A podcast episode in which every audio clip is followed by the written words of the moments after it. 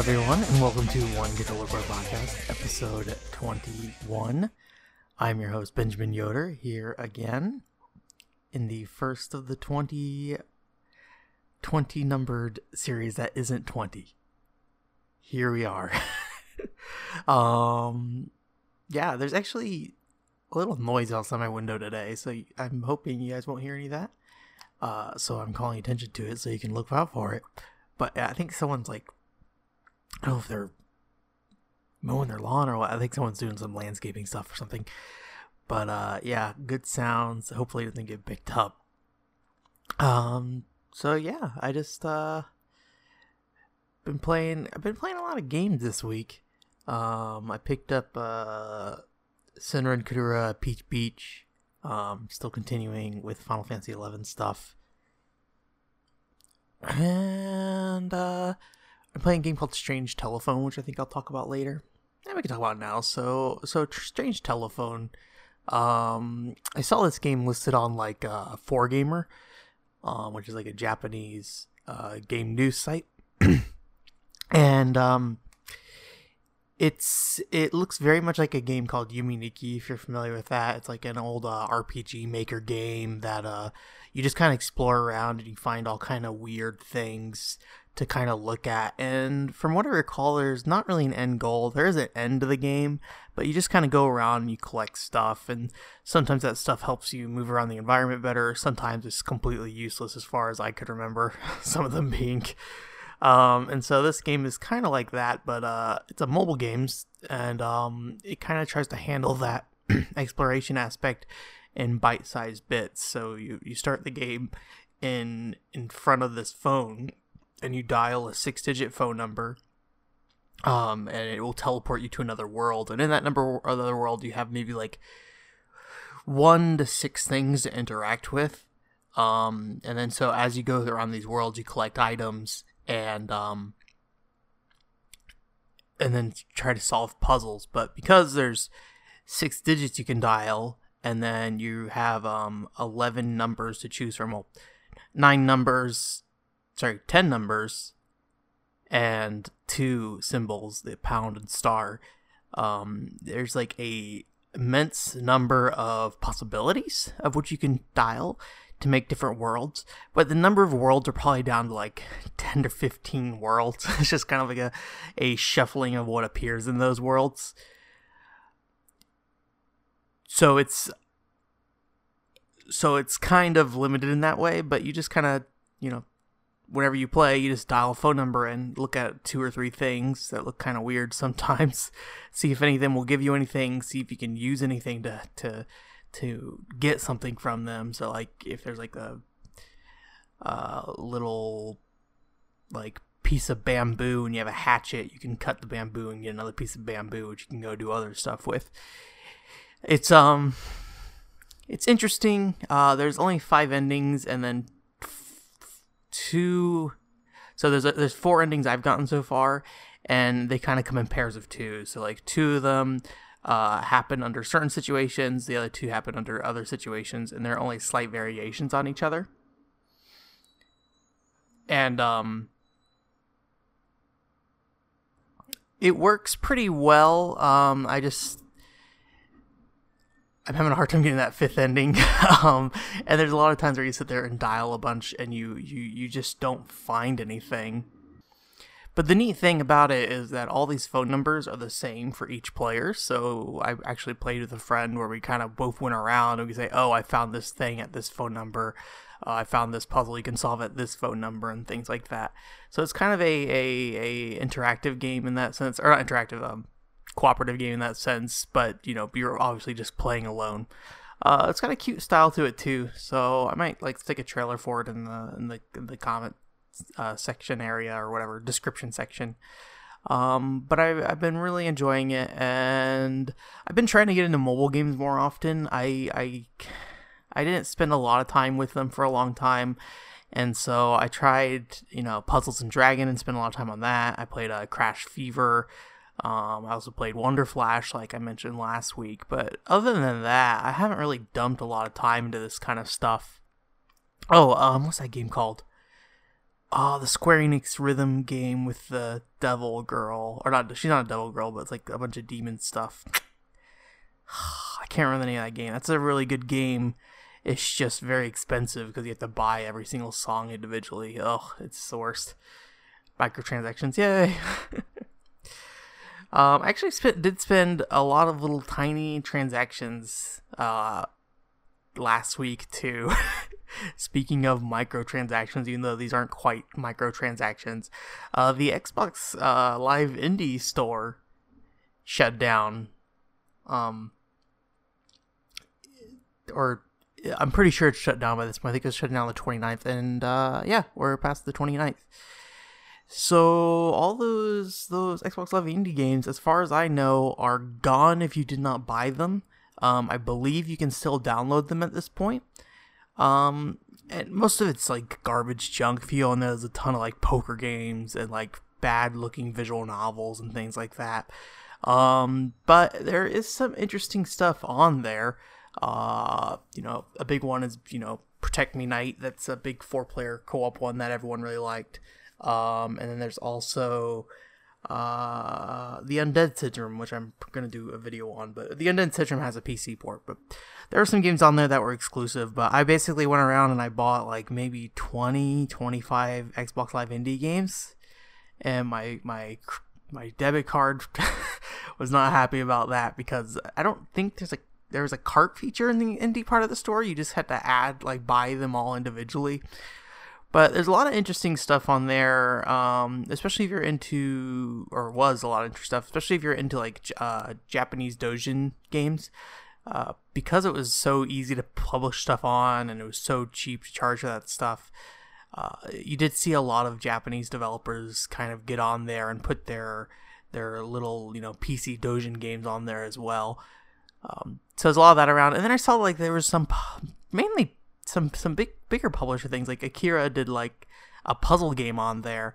Uh, I don't know how in depth it is, but uh, it looked it looks fun enough. So so I picked up maybe 20, 25 of those. We'll see if I uh, ever cover those. The hard thing about doing those is that now that they're gone, it's hard to be like, hey, you should check this out because it's gone now. I'm sure if you do piracy and stuff, you can probably get around to it and do it or find them. Um, but yeah, it's, sad to see that stuff go, and I was sad to see PlayStation Mobile go, even though I really didn't buy, play or buy too much on it.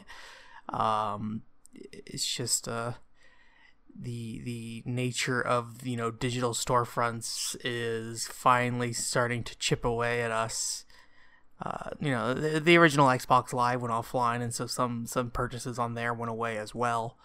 Um, but it's just getting bigger and bigger as we go on. Um, it, it's interesting because like Microsoft still supports a lot of Xbox 360 games on their Xbox Live uh, service, so it's it's hard to say, you know, when or if those games will go away. Well, they will go away eventually, but when will those games go away? Because they seem to be uh, doing a pretty good job of pulling a lot of that stuff over to Xbox One because they built that you know backwards compatibility shell into their Xbox One. But I, you know, I feel like at some t- uh, at some point, you know, there's a lot of those games that aren't compatible still, and they're gonna be like, okay, we're shutting this down. Um, but hey, maybe they're built in in a way that that it makes sense to keep that stuff up, even if people aren't um, buying a lot of it. And then like right, right after I bought all this stuff too, they announced that uh in Japan that WiiWare is shutting down in 2019, which is deceiving. It's not shutting down January 2019 technically. Like so technically yes, it is it is shutting down January 2019. The service will be offline. I'm guessing at that point you cannot download anything anymore.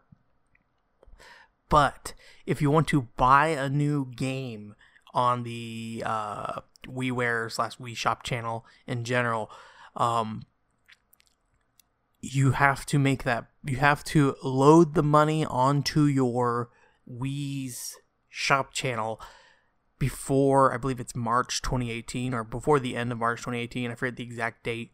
Um, or else you cannot add any more money to the Wii Shop channel. So that really means we have like what? It's right now it's the beginning of October, so October, November, December, January, February, March.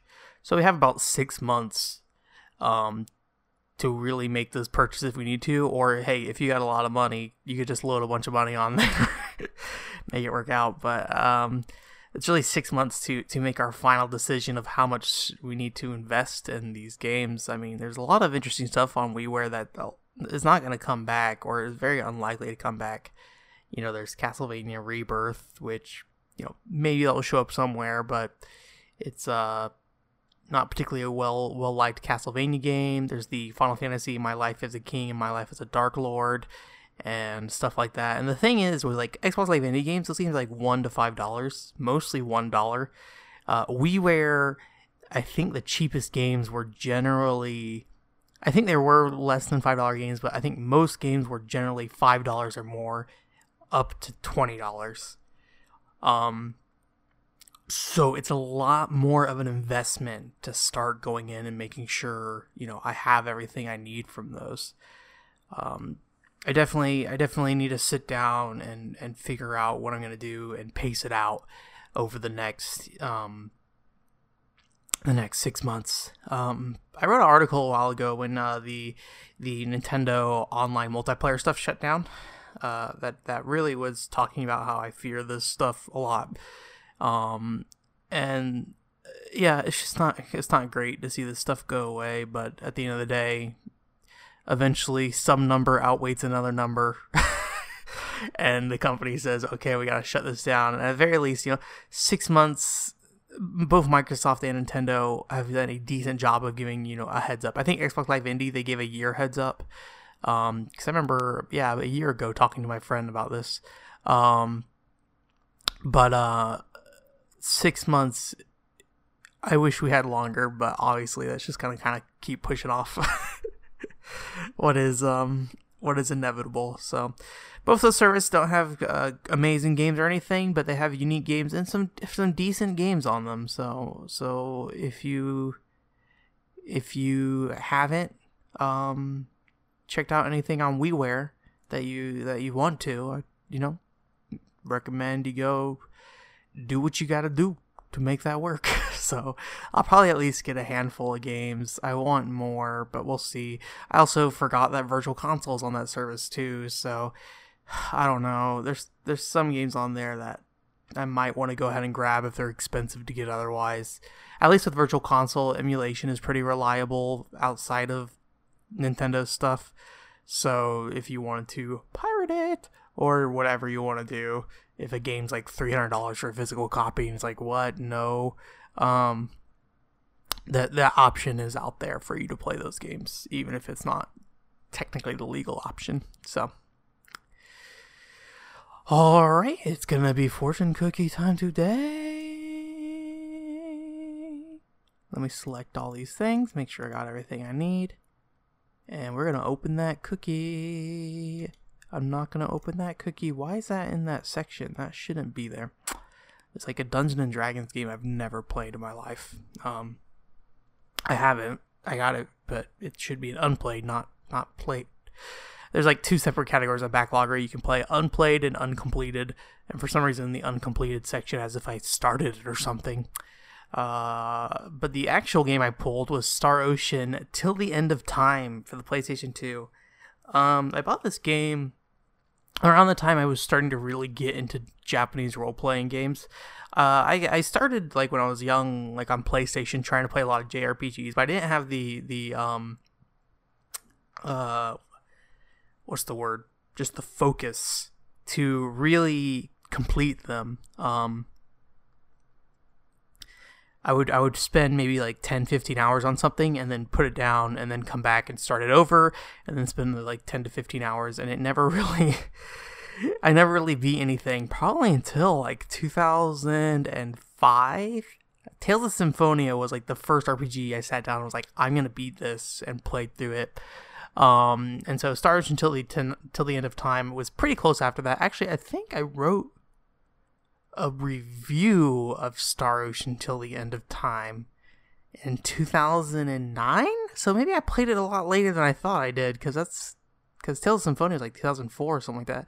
So yeah. Anyways, so uh, whatever. Tales Star Ocean Till the End of Time is a RPG that I'm actually not a big fan of. I don't know what it is about it. It's like I, I don't like that the the mana system also acts as your health. So if you run out of mana, your character goes unconscious or dies, whatever it is. Um, I remember the the controls just being really finicky and the AI as well. And I think I have a hard time with a lot of um, customization aspects in a lot of RPGs. I think even today I do. And for some reason, I remember there was something in Star Ocean that I never quite figured out, and I felt like the entire game I was kind of gimped because of it. Um, so I played most of the game as Cliff. and doing aerial assault over and over again. And I think I had the, the, the greatest hits version, and that had like a lady in there too that also had aerial assault. She was like related to Cliff or Cliff's partner or something.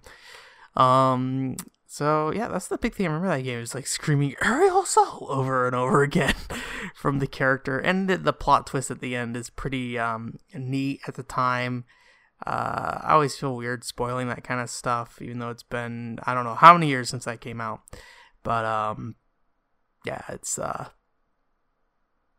it's a good time. I guess kind of. I don't know. I wouldn't really recommend it to anyone.